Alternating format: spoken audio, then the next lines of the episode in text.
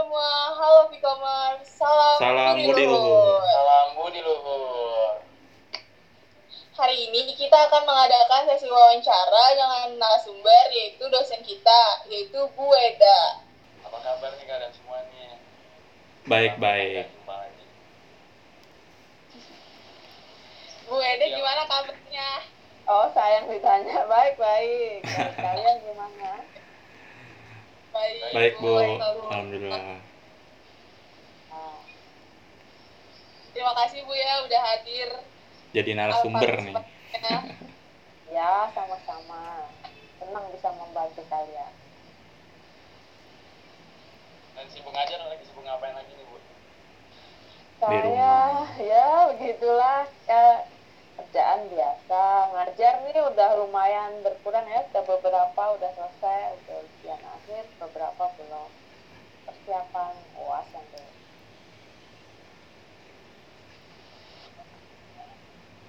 Ya agak udah agak longgar berarti ya waktunya. Iya, lumayan. Tinggal nanti ngoreksi-ngoreksi UAS kalian ya. Aduh, Kalau pas kita libur Again. Libur nggak sih bu gitu? Libur juga dong. Iyalah. Kalau kalian nggak ada kelas ya kita nggak ngajar juga kan. Iya benar. bener sih. Iya benar sih. Benar juga. Kita liburan dong. Ya mungkin ah, kalau beberapa dosen ada penelitian, ada pengabdian masyarakat. Oh,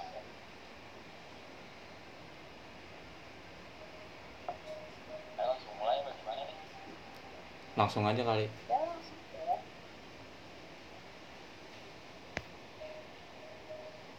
Oke bu, ini saya mau bertanya nih bu Ah, soal Ini udah udah direkam. Udah, udah. Udah belum? Udah. Udah? Udah di gitu.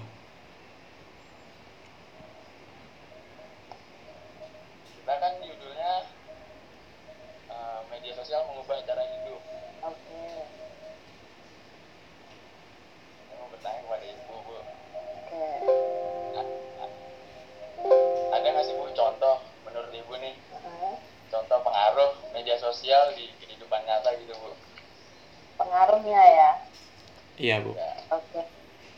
Kalau pengaruh oh, pasti ada ya dan sudah sangat mempengaruhi lah kayak kalau di zaman yang sekarang ini orang nggak mungkin nggak punya media sosial kecuali mungkin karena keterbatasan ya akses informasi atau akses infrastruktur tapi orang-orang yang sudah eh, bisa mengakses internet saya pastikan memiliki media sosial apa pun itu ya.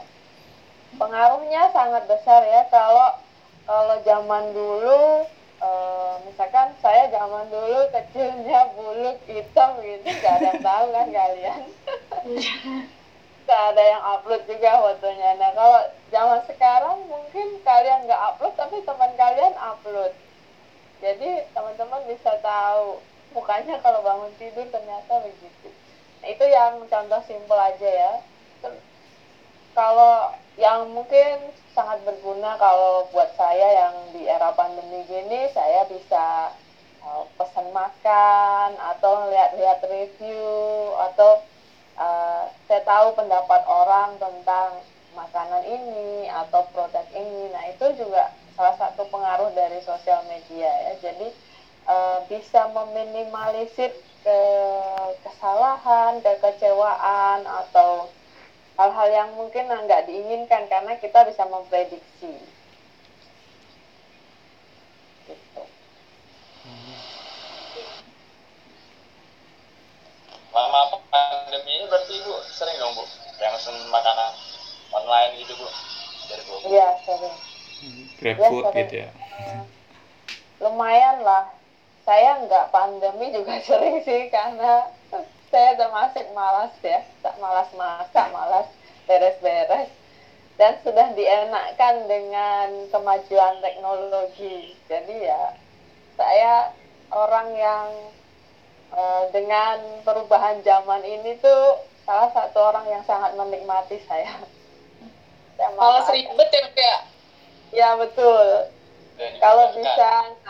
kenapa ribet ya, Iya benar-benar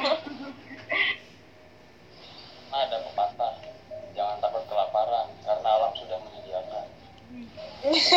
Searching tuh ya? Iya betul. Yang penting punya duit. Ya bu kalau nggak punya duit kedengeran nggak? Eh, ada suara kan? kita kedengeran nggak sih? Oh enggak. Iya,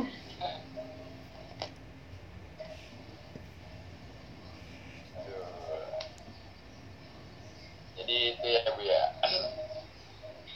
Iya, Pertanyaan sangat kedua nih, lah adanya media sosial Nah, kalau media sosial, media sosial itu kan digunain untuk apa aja sih bu? Kalau di keseharian narasumber seperti ibu nih, Mm. Kalau untuk saya, ya nggak jauh beda lah sama kalian. Untuk mengekspresikan diri, untuk bergaul, untuk sosialisasi, untuk pamer juga ada lah pasti ya. Ya, itulah kira-kira untuk tahu informasi juga. Mungkin eh, teman yang lama nggak ketemu, saya bisa Jadi tahu ya, dia kabarnya gimana ah, dari sosmed. Punya sosial media apa aja bu? Saya punya Instagram. tok Instagram. Oh, saya punya YouTube channel loh. Wah, Coba tuh. apa YouTube channelnya kali aja Iya. ya bu. ya coba aja bu Ya, ya, saya bikin YouTube channel sama teman-teman dulu sekolah di Itali. Judulnya di Mabuk Buku. Isinya kita resensi-resensi buku. Gitu. Nanti kalau kalian sempat nonton ya. Ah, Siap bu siap. Di subscribe Oh, langsung. terima kasih loh. Ini calon youtuber ini masih newbie belajar. Apa bu? Belajar. Siapa Iya, tahu belajar. ya, Bu.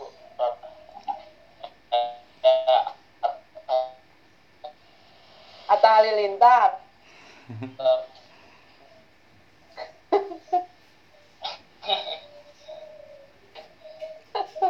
Kalau Facebook Ya, semoga ya. Kenapa? Punya Facebook? Facebook Oh, Facebook. Facebook saya punya tapi sudah saya hapus karena eh, saya terlalu malas mengurusnya, repot. Kalau apa? putus-putus ya Betul. Terus yang sering Oh. Kalau apa?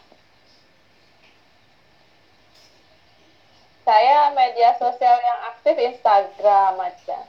Kalau Facebook saya sudah hapus, Twitter saya sudah hapus. Dulu ada pet, kalian ngalamin ada pet nggak sih?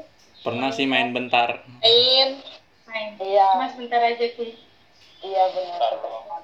Terus nggak ada ya. Ya saya yang aktif hanya Instagram sih sekarang.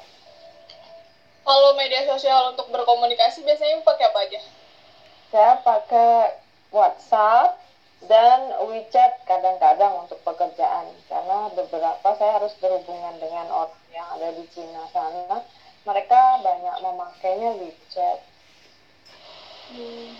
Line ibu nggak pakai line. Line enggak. Dulu saya pernah pakai tapi saya nggak pakai lagi.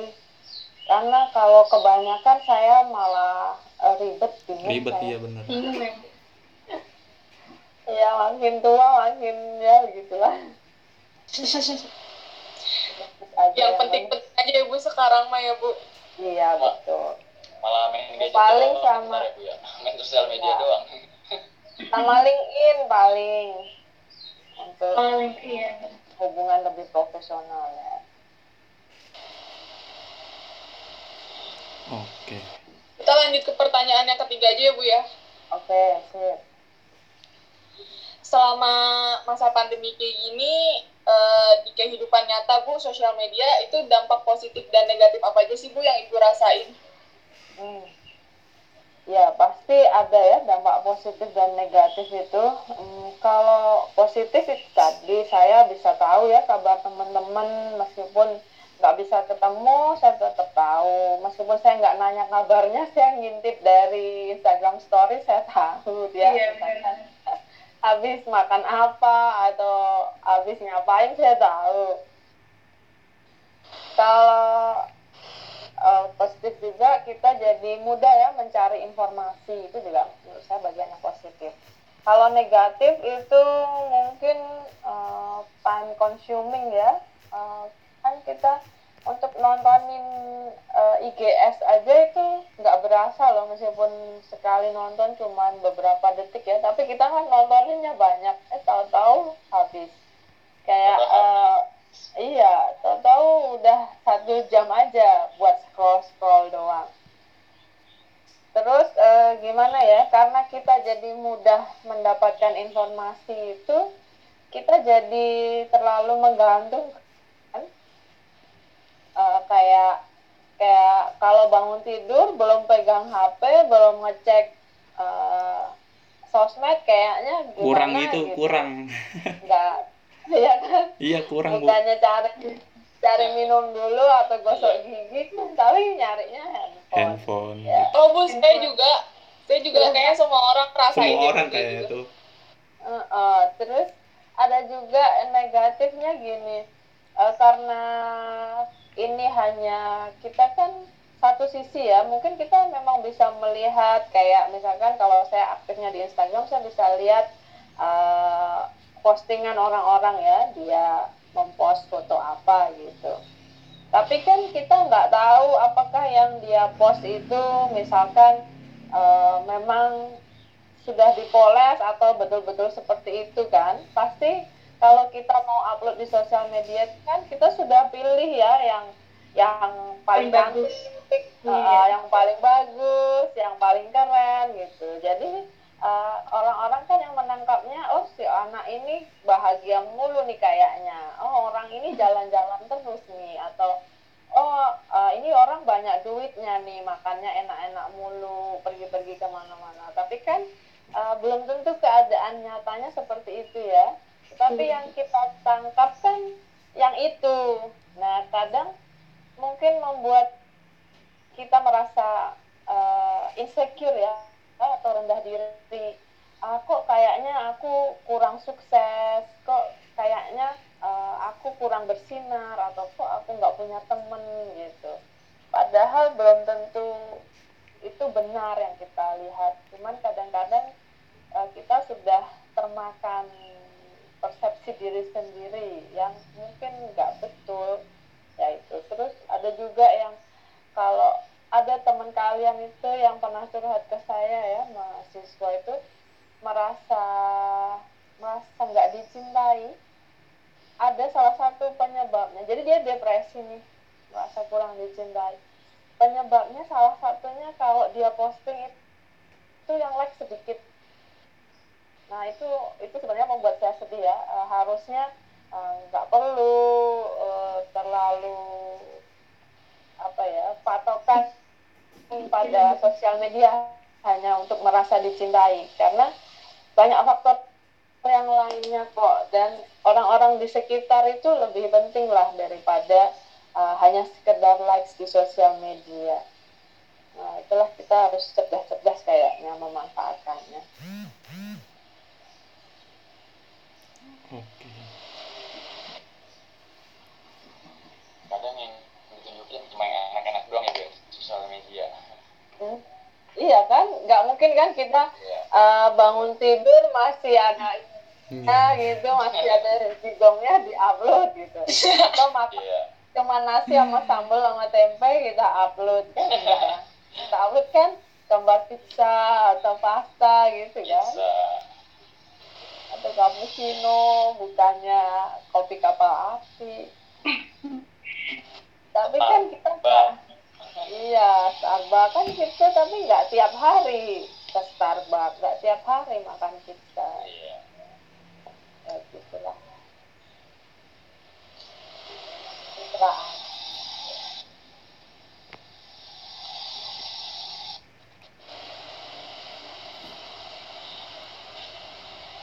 tambahan nggak yang mau nambahin yang lanjut ya bu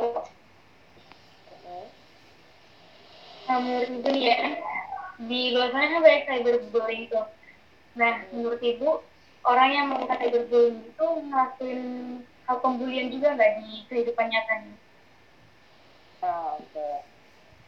ya itu harus diteliti lebih dalam secara general. Tapi ya mungkin bisa jadi. Tetapi mungkin juga tidak karena uh, kalau saya lihat ya polanya bisa jadi uh, orang yang misalkan ya uh, cyberbullying kan misalnya uh, komentarnya uh, jahat gitu ya misalkan yeah. ya atau mengomentari hal-hal yang bersifat fisik atau menyinggung perasaan. Nah, tapi kita kan nggak melihat wajah uh, orang yang komentar ya atau si pembuli ini. Terus kita juga nggak melihat atau mendengar nada bicaranya. Itu hanya berupa teks. Nah, mungkin ketika orang itu ada di dunia nyata, ternyata dia orangnya pendiam, orangnya nggak berani bicara. Itu juga bisa karena dengan teks itu membuat kita lebih berani ya. Kalau coba kalian pikir-pikir lebih enak kan eh, kita ngomentarin sembarangan gitu dibanding ketika ada teman kalian misalkan pakai baju atas merah bawah biru nggak cocok banget terus tiba-tiba kalian bilang eh kamu norak banget sih kan enggak ya kan? Iya. Kan? gak enak kan gak enak. Iya, kan? masih bisa menahan diri ya kan? Ya kan? Masih bisa menahan diri nggak ngomong langsung. Tetapi mungkin kalau di sosial media iya dalam hati betul. Atau bisik-bisik ke teman ini dia pede amat gitu kan. Yeah. kan enggak gibah itu nama gibah? Nah tapi kalau di sosial media kan kita nggak berhadapan langsung itu membuat seseorang lebih berani ya saya pun merasa juga seperti itu lebih berani untuk uh, melakukan kritik atau atau ya bullying ya kalau sifatnya sudah merusak menyinggung atau pemain fisik. Itulah ya mungkin di kehidupannya kan enggak tapi di di internet bisa jadi. Oke. Saya mau nanya nih bu. Ada nggak sih Bu dampak penggunaan sosial media bagi anak di bawah umur? Oh ada, ada dong. Itu sudah jelas ya. E, harusnya sosial media itu ada peruntukan umurnya.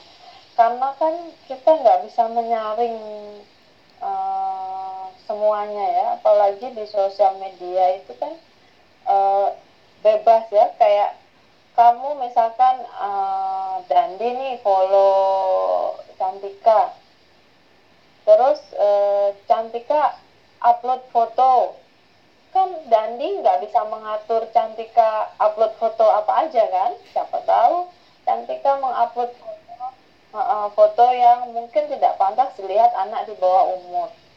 Nah tapi kan Cantika juga nggak bisa mengatur ada anak kecil yang follow dia atau enggak kan? Dia juga ya itu kan haknya orang ya yang mau lihat foto Cantika atau enggak nah makanya kalau sampai anak di bawah umur mungkin mengakses sosial media tanpa pengawasan orang tua itu terlalu berbahaya menurut saya.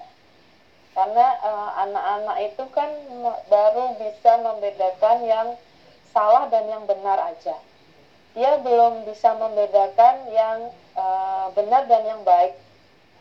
Kalau sudah dewasa kayak kalian ya kan sudah dewasa ya mahasiswa kan uh, mungkin tahu itu itu nggak salah tetapi mungkin kalian punya feel uh, tapi itu nggak baik. Lalu kalian tinggalkan atau kalian tidak lakukan. Tetapi kalau anak kecil kan masih polos ya. Ya cuma tahu kalau dikasih dikasih tahu orang tua atau orang yang lebih dewasa nggak boleh. Tanpa dia tahu sebabnya pun dia akan mengikuti. Dia belum bisa memilah dengan uh, logikanya jadi menurut saya anak kecil sebaiknya tidak main sosmed dulu. Kecuali peruntukan umurnya sudah disesuaikan ya sosmed memang untuk anak-anak gitu. karena dia hanya melihat yang dia lihat ya bu tanpa bisa memilih tanpa bisa beli tanpa dia bisa tahu gitu etiknya tanpa bisa menyaring tanpa bisa memilih iya, tanpa, tanpa bisa ini mobile legend biasanya Nah, apalagi main Free Mobile Fire. Legend itu ya, meskipun nggak ada pornografinya ya misalkan ya, tapi ketika Iya. dia bermain dengan orang lain lalu orang itu berkata kasar, Mm. itu akan dia ya? tiru. Iya, jadi toxic pasti akan dia tiru. Lalu dia akan berkata kasar ke temannya, ke orang tuanya. Itu sih yang banyak terjadi. kalau nggak kalau nggak main TikTok ya bu ya Nah, TikTok itu- banyak TikTok banyak Kamu kayaknya suka main TikTok gitu ya? Eh, main apa aja, Bu? Main Tinder juga sih, kan, Bu? Wes. cari bohong jodoh bohong lu, bohong Main ya nggak apa-apa main. Kok main? Enggak, Bu. TikTok aja cukup.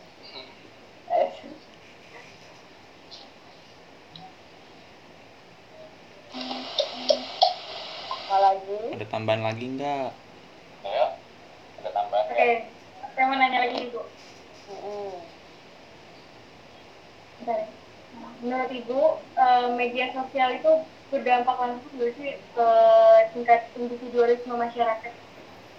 Hmm. Individualisme. Iya sih, menurut saya karena kayak kita merasa udah terkoneksi ya dengan orang lain. Jadi meskipun hanya melalui handphone atau komputer atau internet gitu, tapi kan eh, kita jadi mungkin kurang berinteraksi justru dengan orang-orang yang sebenarnya ya di sekitar kita kayak eh, saya pernah ada kejadian gini eh, saya ketemu teman lama beberapa orang. Terus eh, kita ketemu itu eh, nggak banyak yang kita omongkan di antara saya dan teman-teman saya ini ya. Eh, terus eh, saya nanya kok eh, kamu nggak nanya kabarku? Atau kok nggak cerewet kayak biasanya? Gitu. Terus dia bilang gini aku udah tahu kok kabar dia semua dari Facebooknya gitu. Nah padahal eh, itu suasana yang kita udah ketemu langsung pun kita udah nggak eh, nggak seseru yang saya bayangkan ya. Karena karena apa yang mau diceritakan tuh kita iya karena kita udah tahu semua. Ah dia baru pulang dari eh, dia baru pulang dari Surabaya misalkan. Oh dia kemarin habis makan steak di restoran ini. Oh dia kemarin habis beli sepatu yang mereknya ini. Udah tahu semua. Jadi eh, ketika kita bertemu tuh obrolan jadi nggak seru nggak yang nggak yang kita pengen tahu kabar dia selama ini gimana gitu. Itu perubahan. Kalau karena saya mengalami ya kalau kalian kan generasi kan termasuk generasi milenial atau generasi Z? Z Ya, ya Shit. akhirnya tahun 2000-an ya? Ya. Satu. uh, uh. Muda banget. Generasi Z. Nah kalau generasi Z itu kan kalian eh, lahir di teknologi ini sudah jadi. Sudah eh, sudah maju sudah diterapkan dan kalian tinggal memakai. Meskipun masih ada perkembangan-perkembangan ya. Nah kalau eh, generasi saya generasi saya masih masih masuk milenial ya. Nah kalau generasi saya waduh harus dijawab Ya, Ya. kalau nggak dijawab ya nggak apa-apa. Ya saya jawab aja. Saya lahir tahun 1984 84 nah. Berarti ya, jauh ya dari kalian jauh banget ya. Nah iya. kalau generasi saya itu kami itu menyaksikan dari teknologi ini dirancang dibuat diuji coba lalu diterapkan itu generasiku itu mengalami itu semua nah jadi eh, saya mengalami dari era nggak ada sosmed sampai sosmed itu mulai diciptakan beberapa sosmed muncul beberapa sosmed hilang. Terus sosmed itu benar-benar dipakai dan berpengaruh dalam hidup itu saya ngalamin semua. Nah itu mungkin uh, yang berbeda ya dari yang kalian alami pada generasi Z ini. Tapi mohon maaf saya lupa tadi pertanyaannya apa ya? Tadi tuh pertanyaannya oh yang individualisme itu ya Oh individual. Eh masa sih masih individualisme ya? masih bu, belum ganti Oh lagi. iya. Lanjut. Iya. Saya lupa mau ngomong apa. Sorry ya. Ya, ya itu eh, saya mengalami banget ya. Jadi, oh saya mau ngomong ini. Saya mengalami dulu ketika belum ada sosmed, ketemu teman-teman lama itu bisa seru banget. Waktu satu jam, dua jam itu kurang. Banyak banget yang diomongin. Kamu selama ini ngapain aja? Eh, sudah ada pencapaian apa? Ketemu siapa? Itu lama. Kalau sekarang Eh, saya dapat telepon aja kaget saya. Duh, ngapa sih nelfon? Eh, WA aja nggak bisa gitu. pergeserannya tuh ya pergeserannya tuh jauh banget. Nggak nggak pingin lagi eh, diajak ngobrol. Gitu. tapi bu ini nggak sih bu apa batasi batasi sosial media tuh ibu kan udah punya anak kan bu Belum.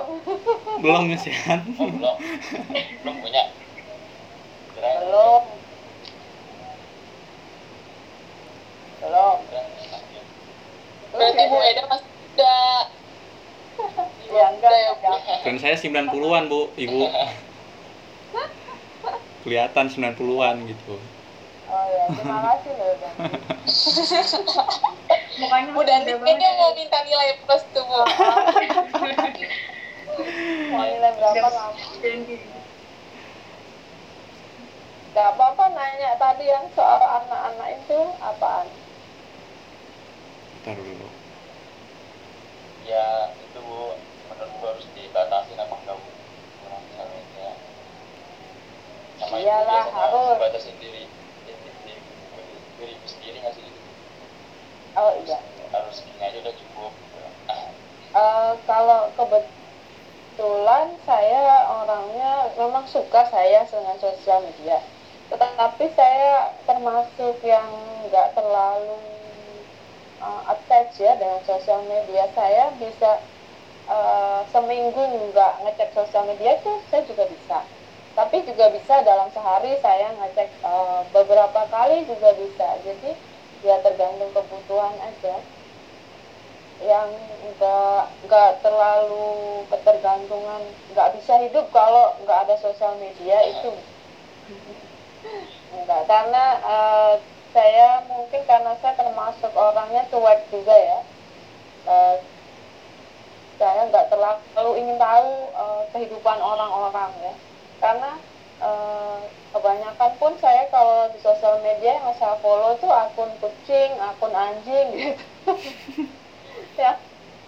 Saya saya nggak terlalu nggak terlalu menaruh perhatian eh, si A ini misalkan eh, punya barang ini atau baru beli ini atau baru jalan-jalan ke mana itu saya nggak terlalu perhatian. Saya ya ya udahlah itu kan hidup orang lain ya nggak ada yang tahu itu benar atau enggak nggak ada buktinya juga. Jadi ya ya udah kalau memang nggak terlalu berhubungan dengan hidup saya itu saya nggak terlalu ingin tahu lah. Baik aja ya bu? Cuek aja itu justru malah membuat saya nggak terlalu tergantung dengan sosial media. Paling saya akses portal-portal berita aja. Atau saya suka sosial media justru yang nggak ada engagementnya kayak kayak YouTube itu kan eh, kita nonton itu kan yang punya konten nggak tahu kan siapa yang nonton juga kan. Nah itu saya suka tuh. Kayak kayak saya nggak harus meninggalkan like ya, atau eh, saya nggak harus misalkan ada kalau di Instagram nih misalkan ya ada orang posting membawa kue ulang tahun. Terus eh, captionnya eh, dia bilang bahwa hari ini dia ulang tahun dan dia so grateful uh, setelah uh, so grateful dengan hidupnya gitulah nah kan kalau kita ngelihat itu seperti ada kewajiban untuk mengucapkan Iya. selamat ulang tahun kan karena ya, ya. karena kita tahu gitu nah itu saya kurang suka karena jadi gimana ya sebenarnya saya nggak mau ngucapin kok atau sebenarnya saya nggak terlalu akrab sama dia tapi karena terlanjur tahu jadi eh, terpaksa harus mengucapkan kan itu jadi nggak tulus ya Iya, jadi terpaksa. Heeh, nah itu sekadarnya Iya, karena itu saya termasuk jarang ya mengecek ngecek sosmed yang kayak gitu.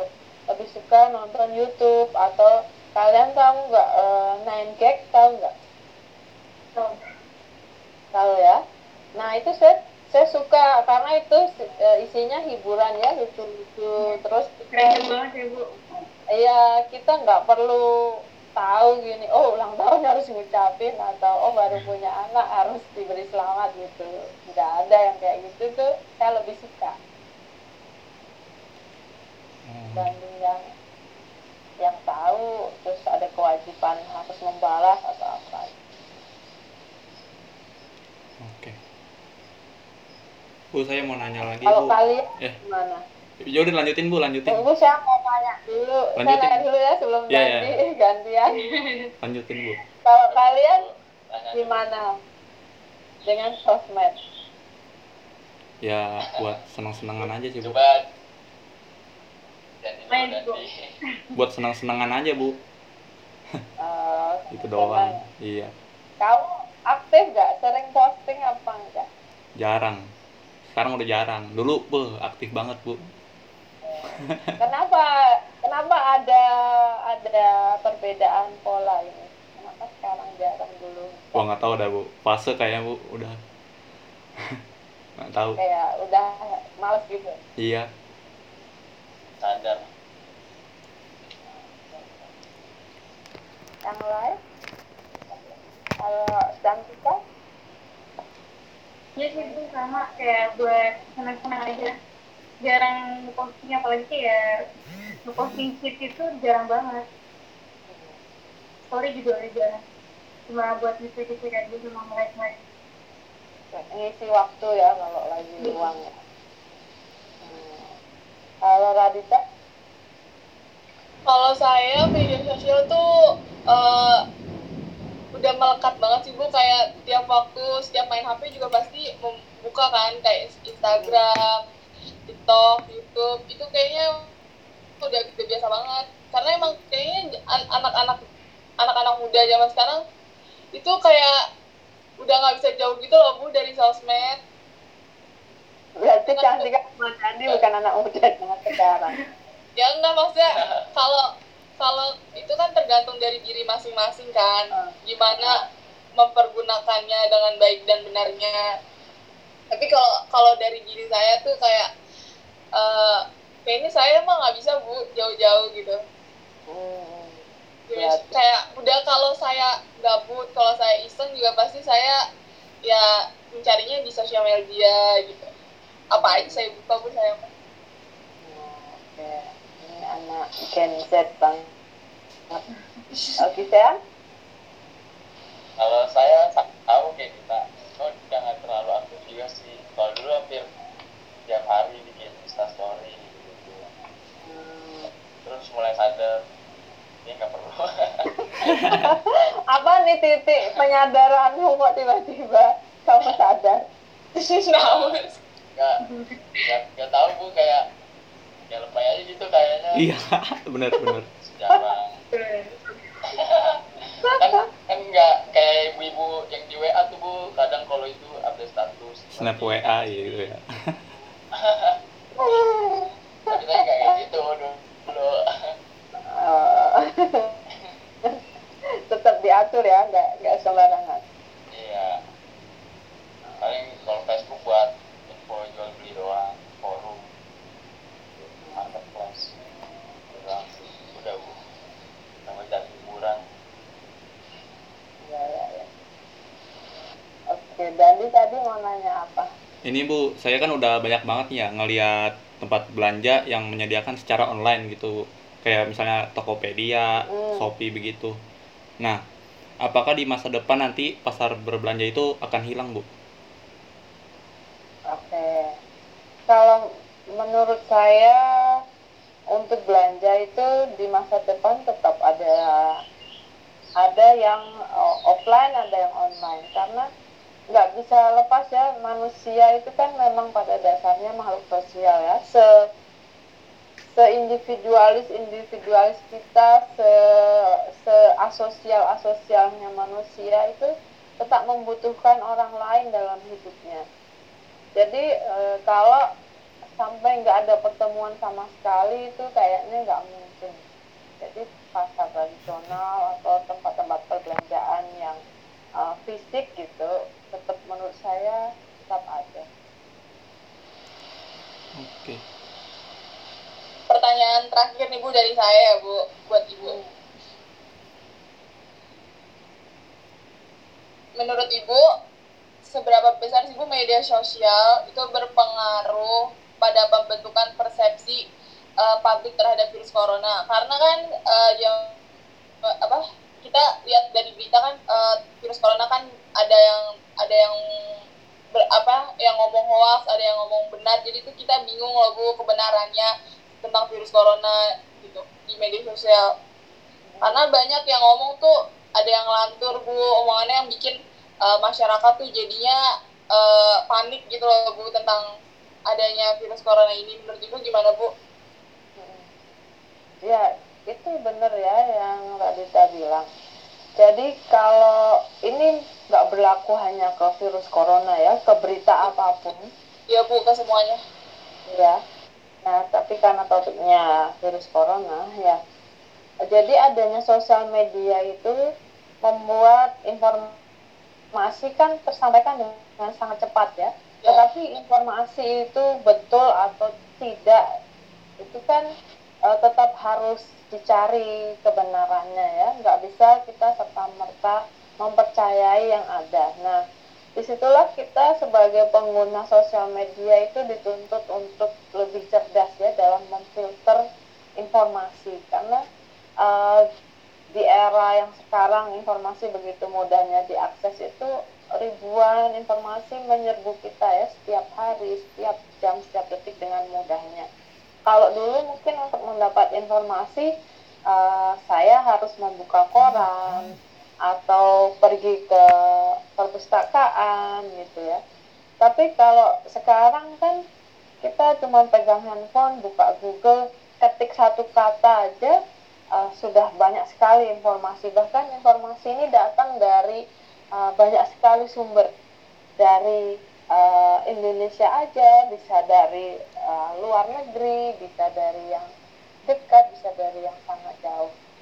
Nah, karena itu untuk uh, apa ya, yang berkaitan dengan virus corona ini di masa pandemi, uh, menurut saya beberapa kali itu sosial media itu menimbulkan semacam kepanikan ya.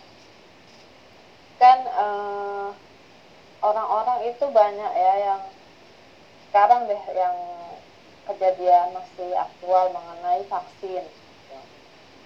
Vaksin kan nggak nggak mungkin diberikan bisa secara serentak ya. Semua orang 250 juta divaksin sekaligus. Kan enggak harus bertahap. Dan harganya pun nggak murah. Perlu juga anggaran. Terus pendistribusian juga nggak mudah. Tetapi karena informasi terlalu mudah diakses mungkin beberapa salah beberapa benar itu uh, masyarakat menjadi panik menangkap bahwa uh, yang divaksin nanti cuma golongan tertentu orang-orang yang mungkin miskin atau mungkin golongan tertentu nggak dapat vaksin dan menjadi panik. Padahal belum tentu kebenarannya seperti itu ya kan? Atau uh, misalkan uh, akhir-akhir ini ada virus varian baru nah tanpa tahu kita tanpa tahu cara penularannya seperti apa sudah terlanjur panik. Lalu e, karena kita panik uh, benar-benar nggak berani keluar rumah. Apa-apa takut gitu. Nah padahal mungkin kalau kita tahu informasi yang benarnya kan kita jadi bisa mencegah kita bisa lebih bisa melindungi diri sendiri nah itulah beberapa negatif ya efek negatifnya sosial media itu kalau kita kurang cerdas memfilter informasi-informasi itu atau me mencari kebenaran atas informasi yang kita terima tuh efeknya bisa akan jelek sekali ya saya menyarankan kita untuk lebih lebih jeli menyaring informasi.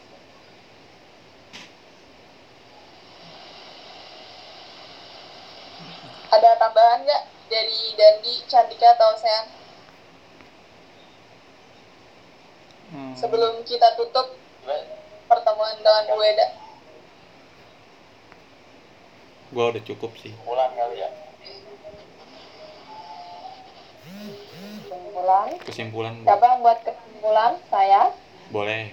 Iya, gitu Bu. Menurut Ibu kesimpulan dari media sosial itu yang berdampak di kehidupan nyata itu apa Bu? Oke. Med- saya simpulkan ya pengaruh Ya. sosial media ya. Nah, sosial media itu pasti ada pengaruhnya terhadap ke- kehidupan nyata. Siapa pun itu ya, dari anak kecil sampai orang dewasa pasti ada. Dan pengaruh itu ada yang positif dan negatif. Tetapi itu kembali lagi ke diri kita masing-masing untuk memfilter informasi-informasi yang kita dapatkan untuk menggunakan sosial media dengan bijaksana. Dengan mungkin kita bisa memanfaatkan kalau teman-teman tadi sosial media lebih banyak dimanfaatkan untuk mencari hiburan ya kalau memang mendapatkan kesenangan dari sosial media nggak masalah. Tetapi jangan sampai sosial media justru menjadi bumerang bagi kalian. Malah kalian misalkan menjadi depresi karena melihat beberapa orang uh, postingannya keren-keren. Dan kalian merasa saya nggak sekeren itu. Nah sebaiknya enggak kalau uh, kalian punya tujuan ya carilah tujuan yang baik dan apa ya lebih ke filter kalau itu nggak nggak baik buat kalian ya jangan diikuti ya jangan ditiru kalau itu baik ya silahkan kalian tiru kalian teladani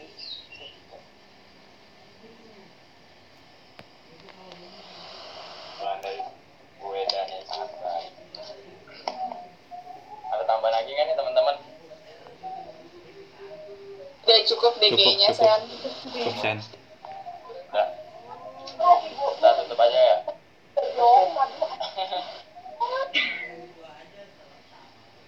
Oke, eh, sekian podcast dari Pot Bunga kali ini.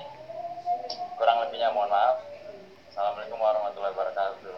Terima kasih ya Bu. Makasih ya Bu. Eh, kita foto bareng dulu dong sama Bu. Eda. Foto dulu, foto dulu. Foto dulu buat foto sampul. Taruh dulu. Gua screenshot dulu. Hmm. Nanti saya dikasih link podcastnya ya Iya Ya, Bu. Bu. Tenang aja Oh, iya, Bu, Bu. tenang. Ayo gaya gaya. Satu, dua, tiga. Udah, sip. Dan lagi dan lagi dan. Ya, oke. Ya Allah. Satu, dua, tiga. Dah. Dah. oke terima kasih Terima ya kasih ya, Bu. Oke. Makasih banyak Ibu sudah membantu. Aku live dulu bye bye Dadah. Dah, Bu. Sukses ya assalamualaikum Ya. Waalaikumsalam. Waalaikumsalam. Eh, anjir, bikin opening lagi. itu tadi kita? Eh, Banyak sih lebih dari eh, 18 Wah gila. Dan dan kayaknya lu dan kayaknya lu harus ngedit dan soalnya tadi tuh banyak yang diemnya. Ya udah nggak. Iya, iya, jangan jangan jangan sampai diem banget aja. Iya itu banyak diemnya tau tadi kita. Iya. Sumpah. Soalnya bingung nih gue mau ngomong apa. Kita Kayak gugup banget. Gugupnya. Canggung gitu gugup kan sama dosen. Lu deh, lu lu deh nyuruh gue anjir opening gue, gue Gugup parah lu. Abis ya abis gue udah nggak tahu lagi kan. Gue udah nggak tahu lagi. mau ngomong apa opening udah lu gue suruh aja lu saya bener-bener nggak tahu anjir Sumpah. tiba-tiba Eh coba. saya eh, opening kayak jelek. Kayak kayaknya openingnya jelek dah. coba bikin dulu eh udah openingnya udah gimana. pasti nanti kita bikin lagi terus nanti yang pas Bu Eda masuk itu di cut eh enggak enggak di cut maksudnya pas kita opening date ada Bu Edanya itu di cut Oh, ya. dan lu bisa nggak ada ngeditnya yang diem diemnya lu crop gitu yang pas diemnya Bisa, bisa. Nanti gue ituin dulu. Ya ya lagi